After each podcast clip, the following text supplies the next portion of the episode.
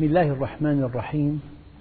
الحمد لله رب العالمين والصلاة والسلام على سيدنا محمد وعلى آل بيته الطيبين الطاهرين وعلى صحابته الغر الميامين أمناء دعوته وقادة ألويته وارض عنا وعنهم يا رب العالمين.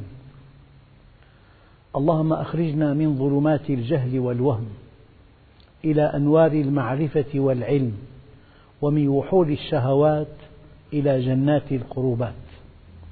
أيها الإخوة الكرام مع الدرس السابع والأربعين من دروس سورة التوبة ومع الآية الرابعة والستين وما بعدها وهي قوله تعالى يحذر المنافقون أن تنزل عليهم سورة تنبئهم بما في قلوبهم. قل استهزئوا إن الله مخرج ما تحذرون.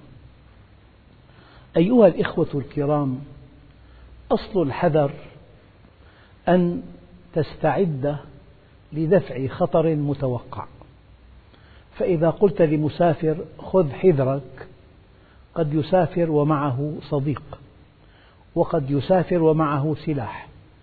فالاستعداد لدفع خطر متوقع هو المعنى الذي يفهم من كلمة احذر والحذر.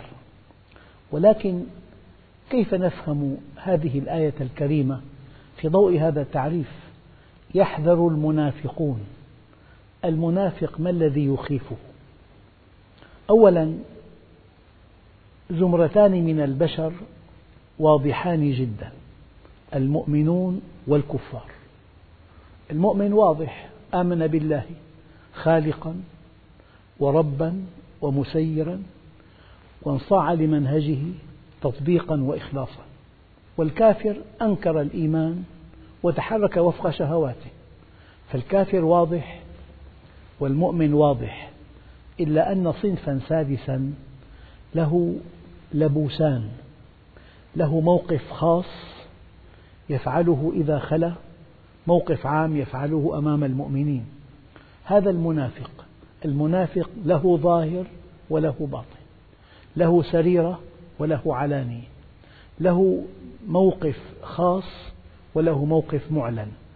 هذه الازدواجية عند المنافق تقتضي الحذر. فالمنافق أظهر الإيمان أمام المؤمنين حرصا على مكاسب يجنيها من هذا الموقف وأخفى الكفر. فهذا المنافق شيء يخافه كثيرا أن تنزل آية تفضحه.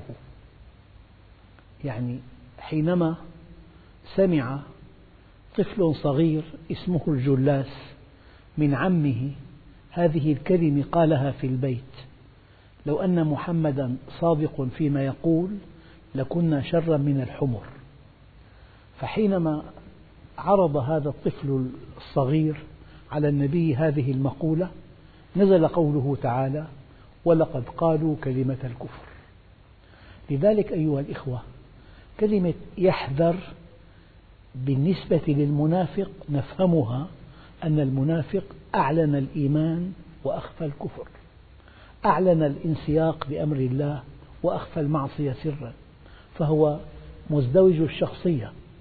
وذو الوجهين كما قيل لا يكون عند الله وجيها. فهذا المنافق يحذر أن تنزل آية في القرآن تفضحه.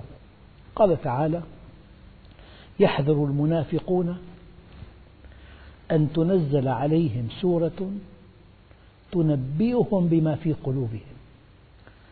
لحكمة بالغة بالغة الله عز وجل سمح للبشر أن يروا الظاهر. لكن السرائر يعلمها الله عز وجل. فالإنسان إذا أسر سريرة لحكمة بالغة بالغة لا بد من أن يكشفها الله للبشر لوقت طويل أو قصير. لذلك قيل يمكن أن تخدع معظم الناس لبعض الوقت بل يمكن أن تخضع بعض الناس لكل الوقت. أما أن تخدع كل الناس لكل الوقت هذا مستحيل وألف ألف مستحيل. لكني أعلق وأقول أما أن تخدع نفسك أو أن تخدع ربك هذا مستحيل ولا لثانية واحدة. لقوله تعالى بل الإنسان على نفسه بصيرة ونحن أقرب إليه من حبل الوريد. فالإنسان حينما يؤمن أن الله معه كيف يعصيه؟ تعصي الإله وأنت تظهر حبه. ذاك لعمري في المقال شنيع. لو كان حبك صادقا لأطعته. إن المحب لمن يحب يطيع. فالمؤمن من خصائصه أنه واضح. سريرته كعلانيته. ظاهره كباطنه. وهو مع الحق والحق لا يخشى البحث ولا يستحيا به. الحق ينبغي أن تعلنه على الناس كافة. لأن الحق هو الله عز وجل. وأريد أن أوضح نقطة دقيقة هي أن الحق يشبه دائرة تتقاطع فيها أربعة خطوط. خط النقل الصحيح. الدين نقل لكن في نقل صحيح في نقل غير صحيح. فالبطولة إذا نقلت أن تنقل ما هو صحيح. في أحاديث لا تعد ولا تحصى موضوعة. في تأويل لآيات غير صحيح. فالبطولة أن تعتمد النص الصحيح بتأويل صحيح. لأن هذا الدين حياتك ومستقبلك ومصيرك. إن هذا العلم دين. فانظروا عمن تأخذون دينكم. سيدنا عمر يقول لابنه عبد الله ابن عمر دينك دينك. إنه لحمك ودمك. خذ عن الذين استقاموا ولا تأخذ عن الذين مالوا. فقضية الدين قضية خطيرة بل قضية مصيرية. الإنسان قد ينجح من صف إلى صف. أما في بالشهادة الثانوية في علامات هذه العلامات تحدد مصيره. قد يكون طبيبا أو مهندسا أو باختصاص ليس عليه طلب إطلاقا. ففي بالحياة أشياء مصيرية. تحدد مصير الإنسان إما في سعادة أبدية أو في شقاء أبدي. فقضية الدين قضية مصيرية. ليس الدين وردة تضعها على صدرك من حين لآخر. الدين قضية مصيرية تتعلق بها سلامتك وسعادتك في الدنيا والآخرة. فلذلك المنافق له باطن كفري وله ظاهر إيماني. أراد أن يكسب من الطرفين. أراد أن يكون في تفلت كامل فيما بينه وبين حياته الخاصة وأراد أن يكون مع المؤمنين في الظاهر كي ينال من مكاسبهم. وهي حقيقة المنافقين. فلذلك المنافقون يحذرون أن تنزل سورة تنبئهم بما في قلوبهم. المؤمن حياته فيها طمأنينة فيها صراحة فيها وضوح. لا يخشى المساءلة ظاهره كباطنه باطنه كظاهره سره كعلانيته علانيته كسره. هذا التطابق التام بين الظاهر والباطن بين حالته الخاصة وحالته العامة هو سر قوته. فالحق لا يستحيا به. الحق لا يخشى البحث. الحق يعلن على الملأ. الحق لا يقال في غرف مغلقة لا يقال في الأقبية الحق يقال على الملأ في رابعة النهار بل يقال في الإذاعة. إذا فالحق واضح كالشمس لا يخشى البحث لا يستحيا به. تقوله على الملأ تقوله وأنت واثق من أحقيته هذا الحق الذي هو هو الدين. الحق يكاد يكون دائرة تتقاطع فيها أربعة خطوط. خط النقل الصحيح في نقل موضوع في نقل غير صحيح في نقل موهوم في تأويل لنقل صحيح غير صحيح. فتتقاطع في هذه الدائرة أربعة خطوط خط النقل الصحيح وخط العقل الصريح. في عقل تبريري هذا عقل سيء جدا. الهدف أن مصالحك في المقدمة يأتي العقل ليبرر. كأن تقول مثلا جئنا إلى هذا البلد المستعمرون من أجل حريتكم. هم جاءوا من أجل النفط لا من أجل حريتنا. فالعقل الصريح أحد خصائص الحق. الحق دائرة تتقاطع فيها أربعة خطوط خط النقل الصحيح وخط العقل الصريح. وخط الفطرة السليمة وخط الواقع الموضوعي. الواقع الموضوعي. في واقع مزور. لو فرضنا واحد قال أنه معظم المسلمين عندهم أكثر من زوجة. هذا الكلام غير صحيح. الذي يعدد 3% فقط من مجموع البشر. ففي كلام غير صحيح. إذا أريد أن ألح على أن الحق دائرة تتقاطع فيها أربعة خطوط خط النقل الصحيح وخط العقل الصريح وخط الفطرة السليمة وخط الواقع الموضوعي. هذه كلها تتوافر في الحق والحق هو هذا الدين والحق هو الوحي والحق هو السيرة والسنة والحق ما جاء به الوحي السماوي. لذلك هؤلاء المنافقون يحذرون أن تنزل آية تفضحهم. يحذر المنافقون أن تنزل عليهم سورة تنبئهم بما في قلوبهم. نعم. بالمناسبة إحنا في عنا شيء اسمه غيب. في عنا غيب الماضي وغيب الحاضر وغيب المستقبل. وفي عنا غيب مكاني وغيب زماني. فغيب الماضي والحاضر والمستقبل غيب زماني. وأنت الآن في هذا البلد لا تدري ما يكون في بلد آخر. هذا غيب مكاني. فلذلك النقطة الدقيقة جدا أن غيب المستقبل لا يعلمه إلا الله.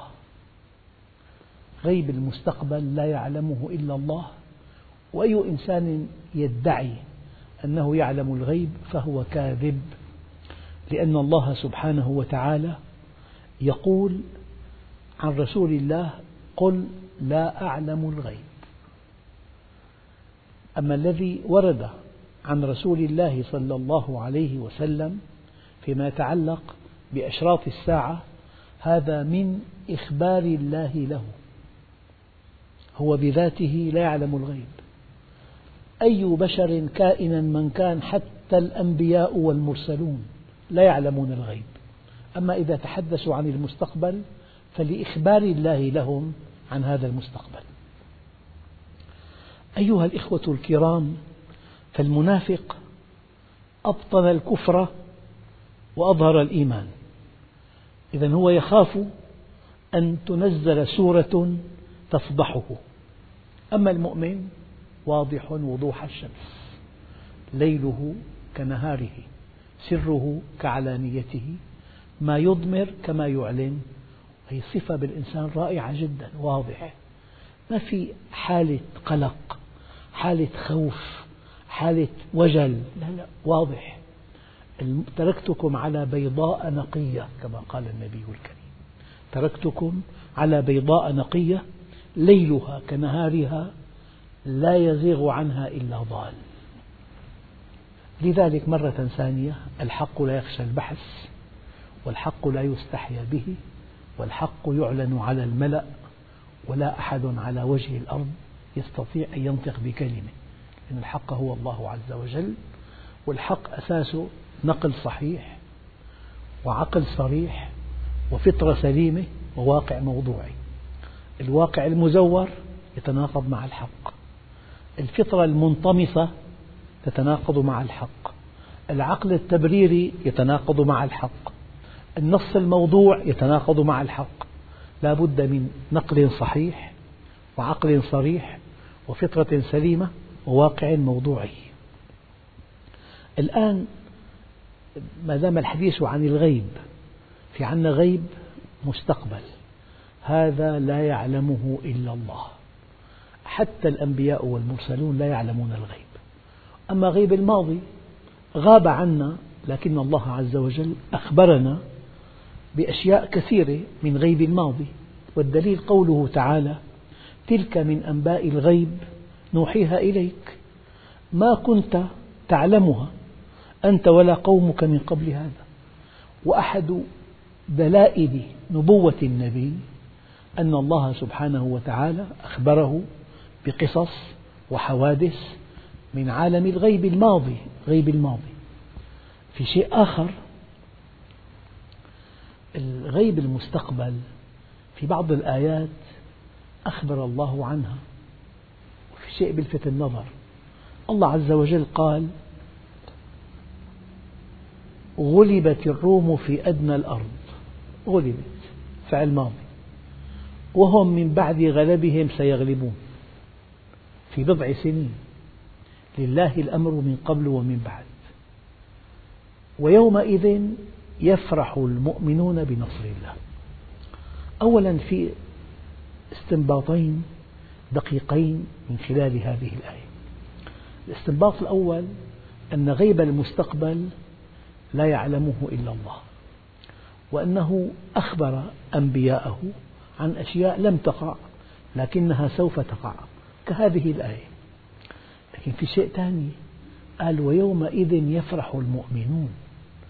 معنى ذلك هناك قواسم مشتركة بين الأديان السماوية. قواسم مشتركة بين الحق بين أهل الحق. فمن علامة إيمانك أنك تقدر من هم على شاكلتك في الدعوة إلى الله. ولهذا أقول دائما الدعوة إلى الله دعوتان. دعوة إلى الله خالصة ودعوة إلى الذات مغلفة بدعوة إلى الله. فالدعوة إلى الله الخالصة أساسها الاتباع. إن أتبع ما يوحى إلي. والدعوة إلى الله الخالصة أساسها التعاون وتعاونوا على البر والتقوى. والدعوة إلى الله الخالصة أساسها الاعتراف بالآخر. بينما الدعوة إلى الذات المغلفة بدعوة إلى الله أساسها الابتداع لا الاتباع. والدعوة إلى الذات المغلفة بالدعوة إلى الله أساسها عدم التعاون التنافس. والدعوة إلى الذات المغلفة بالدعوة إلى الله أساسها إلغاء الآخر. بالمصطلح المعاصر إقصاء الآخر. فالمؤمن ليس إقصائيا هو يدعو إلى الله يتبع لا يبتدع يتعاون لا يتنافس يقدر الآخر لا يلغي وجوده. إذا هذا غيب المستقبل. قد أخبر الله عنه. مثلا سيقول السفهاء ما ولاهم عن قبلتهم التي كانوا عليها. هذا الشيء لم يقولوا بعد. سيقولوا هؤلاء السفهاء وصفوا بأنهم سفهاء. فلو سكتوا لأبطلوا هذه الآية. بس سكتوا فقط. طيب تبت يدا أبي لهب وتب. ما أغنى عنه ماله وما كسب. سيصلى نارا ذات لهب وامرأته حمالة الحطب في جيدها حبل من مسد. لو أن أبا لهب توجه إلى النبي وأعلن إسلامه ظاهرا. ألغى هذه السورة. لو أن السفهاء سكتوا ألغوا هذه الآية. إذا هذا يستنبط منه أن الله سبحانه وتعالى طليق الإرادة. الأمر بيد الله عز وجل. الله فعال لما يريد. لو أن هؤلاء السفهاء سكتوا ولم يقولوا لأبطلوا هذه الآية. هذا يستنبط منه أن الله عز وجل فعال لما يريد. كل شيء وقع أراده الله وكل شيء أراده الله وقع وإرادة الله متعلقة بالحكمة المطلقة والحكمة المطلقة متعلقة بالخير المطلق. أيها الإخوة لذلك هذه الآيات التي تتحدث عن أقوام سابقين. تلخصها الآية الكريمة تلك من أنباء الغيب نوحيها إليك. ما كنت تعلمها أنت ولا قومك. فغيب الماضي الإخبار عنه دليل نبوة هذا النبي الكريم. وغيب الحاضر قد يكون شيء حدث في مكان آخر فهو غاب, غاب عنك مع أنه وقع وقع في الوقت نفسه. هذا غيب الحاضر أحيانا ربنا عز وجل أخبرنا عنه. الآن أي إنسان يدعي أنه يعلم الغيب فهو كاذب. هي حقيقة مهمة جدا. فلذلك هذه الآية تلغي عمل المشعوذين والدجالين والكذابين والقصاصين.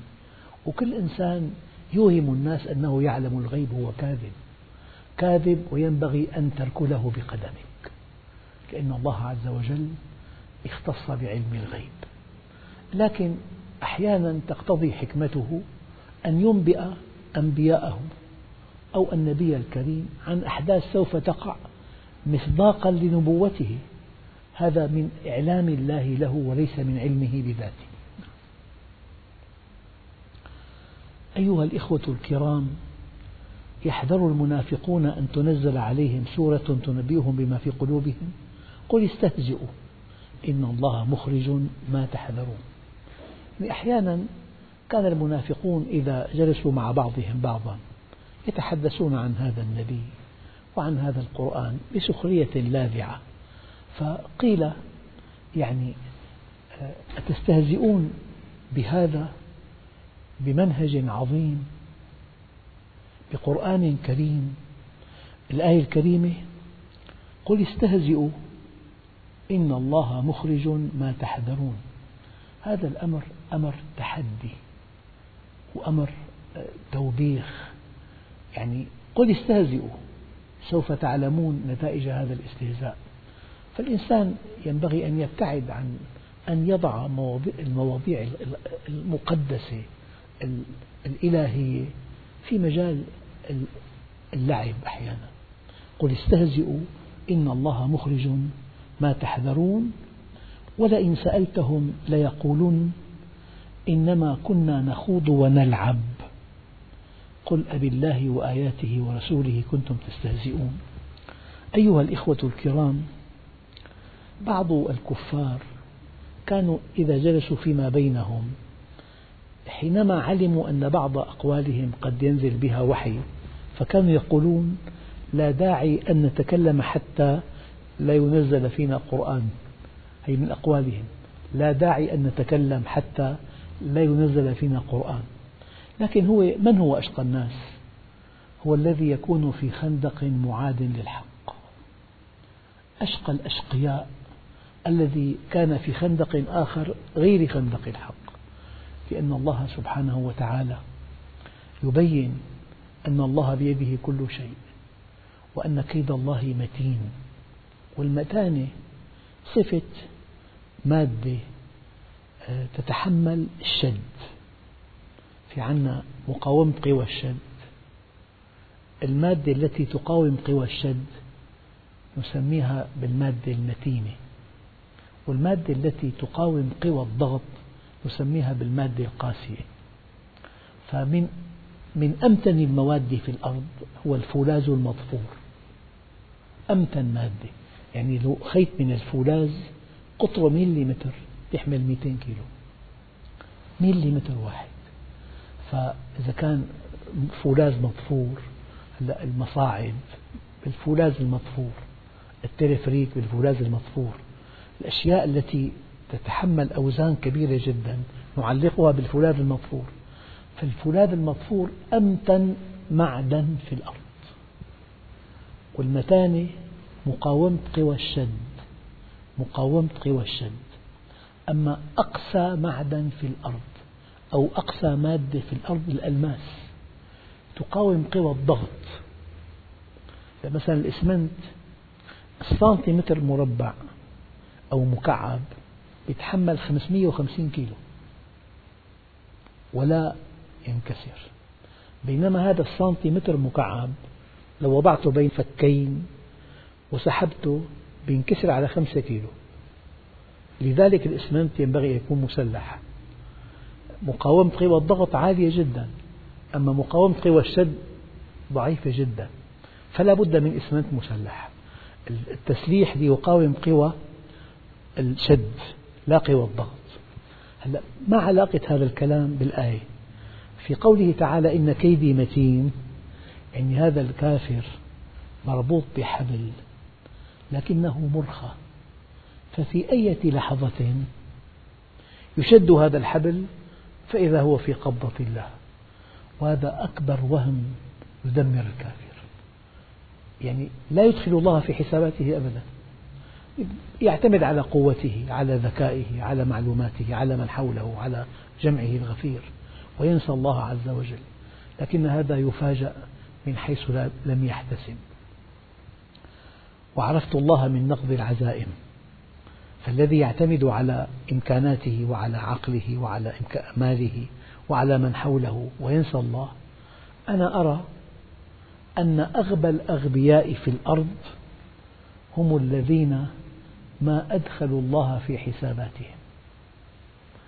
أغبى أغبياء الأرض هو الذي لم يدخل الله في حساباته. إن كيدي متين المتانة مقاومة قوى الشد الآية التي تقول يحذر المنافقون أن تنزل عليهم سورة تنبئهم بما في قلوبهم. قل استهزئوا.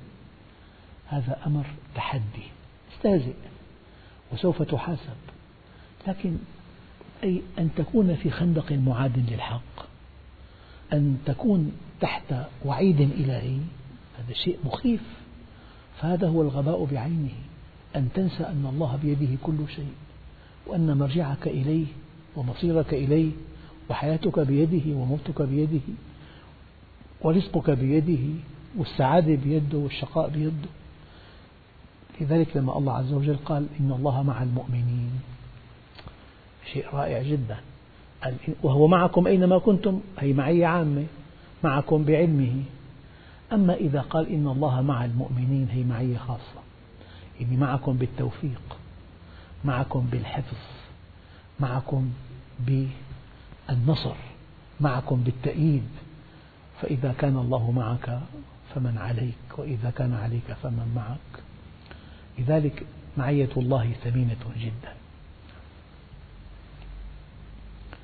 أيها الإخوة الكرام قل استهزئوا إن الله مخرج ما تحذرون. يعني من ابتغى أمرا بمعصية كان أبعد مما رجا وأقرب مما اتقى.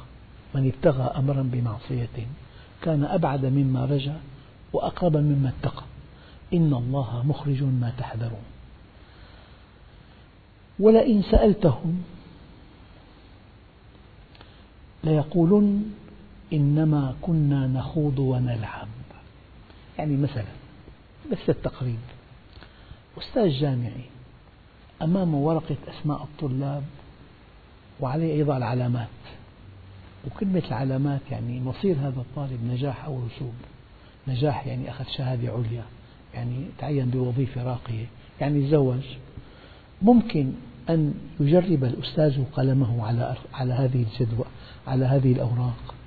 الإنسان يأخذ صفر بشكل عابس العبث يتناقض مع هذا الدين. أفحسبتم أنما خلقناكم عبثا وأنكم إلينا لا ترجعون. يعني هو في دقيق كلام دقيق. ما هو الحق؟ الحق هو الله. لكن من بعض تعريفات الحق أنه في آيات كثيرة جدا بالمئات. أرسلناك بالحق. ما هو الحق؟ الحق الشيء الثابت والدائم. الثبات والديمومة. طيب ما هو الباطل؟ الشيء العابس والزائل. مثلا نحن ممكن نعمل سيرك. السيرك أسبوعين أو ثلاثة في داعي لبناء خيام تكفي. وأشياء للتسلية. فيل مثلا بعض الحيوانات بعض الألعاب البلهوانية. هذا السيرك. فالسيرك هو هدفه إملاء الوقت فقط تسلية. فالهدف ليس هدفا عظيما هدف عابس. وزائل.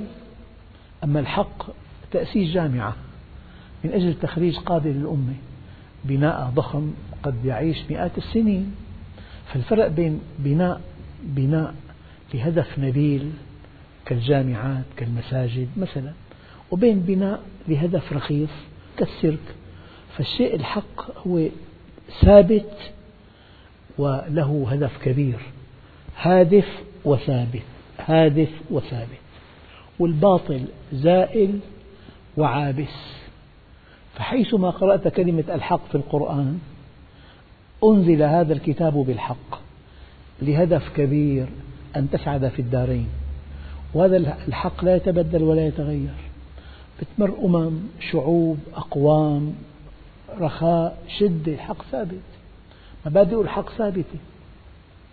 لذلك ولئن سألتهم ليقولن إنما كنا نخوض ونلعب. قل أب الله وآياته ورسوله كنتم تستهزئون.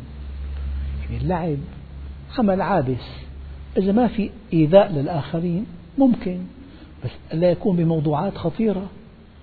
يعني الموضوع الخطير ممنوع أن يكون عرضة للعب والعبث. نعم.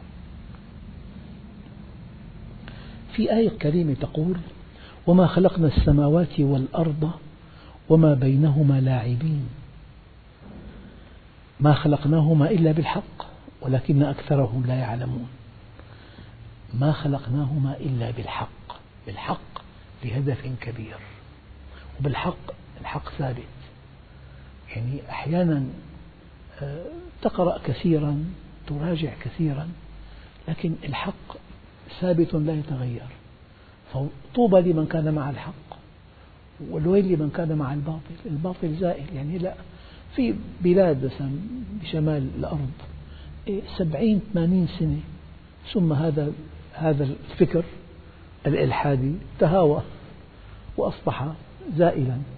فإن الباطل كان زهوقا يعني زهوق صيغة مبالغة يعني أكبر باطل زائل ومليون باطل زائل. فكل بطولة المؤمن أنه مع الحق وليس مع الباطل. إذا الآية الكريمة ولئن سألتهم ليقولن إنما كنا نخوض ونلعب. فالله عاتبهم وقال قل أب الله وآياته ورسوله كنتم تستهزئون. أيعقل أن تكون الموضوعات الكبرى في الحياة موضوع الإيمان بالله الإيمان برسول الله الإيمان بكتاب الله موضع استهزاء أو موضع لعب. نعم. لذلك قال تعالى لا تعتذروا قد كفرتم بعد إيمانكم. في ملمح دقيق هم لم يؤمنوا لكن أعلنوا إيمانهم. هم قدموا هوية لهم أنهم مؤمنون.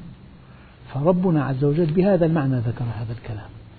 لا تعتذروا قد كفرتم بعد إيمانكم. لا تعتذروا قد كفرتم بعد إيمانكم. يعني بعد أن أعطيتم أنفسكم هوية إيمانية. وحصلتم بها مكاسب كبيرة. وأنتم تبطنون الكفر. قد كفرتم يعني كنتم بنظر الآخرين مؤمنين. فلما عبرتم عن هذه السخرية وهذا الاستهزاء بالكتاب والسنة أصبحتم كافرين. فلا تعتذروا قد كفرتم بعد إيمانكم لكن رحمة الله عز وجل. قال إن نعفو عن طائفة منكم. يعني هؤلاء المنافقون الذين سخروا من دين الله من كتاب الله من رسول الله. لو أنهم عادوا لقبلهم الله عز وجل. إذا رجع العبد العاصي إلى الله نادى مناد في السماوات والأرض أن هنئوا فلانا فقد اصطلح مع الله. إذا رجع العبد العاصي إلى الله نادى مناد في السماوات والأرض أن هنئوا فلانا فقد اصطلح مع الله. والآية واضحة جدا. قل يا عبادي الذين أسرفوا على أنفسهم لا تقنطوا من رحمة الله إن الله يغفر الذنوب جميعا. إن الله يغفر الذنوب جميعا. فلذلك قال بعض علماء التفسير هذه أرجى آية في كتاب الله. قل يا عبادي الذين أسرفوا على أنفسهم لا تقنطوا من رحمة الله إن الله يغفر الذنوب جميعا. لكن لو تابعناها وأنيبوا إلى ربكم وأسلموا له المغفرة تكون بعد الإيمان. لذلك إن الله لا يغفر أن يشرك به ويغفر ما دون ذلك لمن يشاء. الشيء الدقيق لا تعتذروا قد كفرتم بعد إيمانكم. إن نعفو عن طائفة منكم يعني تابت ورجعت. يعني منافقون سخروا من هذا الدين من هذا الكتاب من هذا النبي ومع ذلك إذا عادوا إلى الله انتهى كل شيء. فلذلك ما دام القلب ينبض أنت في بحبوحة المغفرة. وما كان الله ليعذبهم وأنت فيهم. ما دامت سنتك قائمة فيهم هم في مأمن من عذاب الله. لكن في عنا مأمن ثاني. وما كان الله ليعذبهم وهم يستغفرون. لذلك إن نعفو عن طائفة منكم هؤلاء الذين سخروا بالكتاب والسنة وبرسول الله إذا تابوا وعادوا إلى الله تاب الله عليهم. نعذب طائفة مصرة على كفرها وعلى نفاقها بأنهم كانوا مجرمين. ما معنى مجرمين؟ أنت حينما تجرم أي تقطع كمن جرم اللحم عن العظم قطع اللحم. فهذا الذي أخذ هذا الموقف الساخر وأصر عليه قطع نفسه عن الحق. صار هو في وادي والحق في وادي آخر. هذا هو الجرم الكبير. أن تكون في خندق معاد للحق. أن تكون في طرف آخر لا مع أهل الحق. إن نعفو عن طائفة منكم نعذب طائفة بأنهم كانوا مجرمين. يعني جرموا أنفسهم قطعوها عن الحق. أصبحوا في خندق معاد للحق. أصبحوا هون في مكان والحق في مكان آخر. أما المؤمن مع الحق دائما. لذلك الآيات يحذر المنافقون أن تنزل عليهم سورة تنبئهم بما في قلوبهم قل استهزئوا إن الله مخرج ما تحذرون ولئن سألتهم ليقولن إنما كنا نخوض ونلعب قل أبالله وآياته ورسوله كنتم تستهزئون لا تعتذروا قد كفرتم بعد إيمانكم إن نعفو عن طائفة منكم نعذب طائفة بأنهم كانوا مجرمين والحمد لله رب العالمين.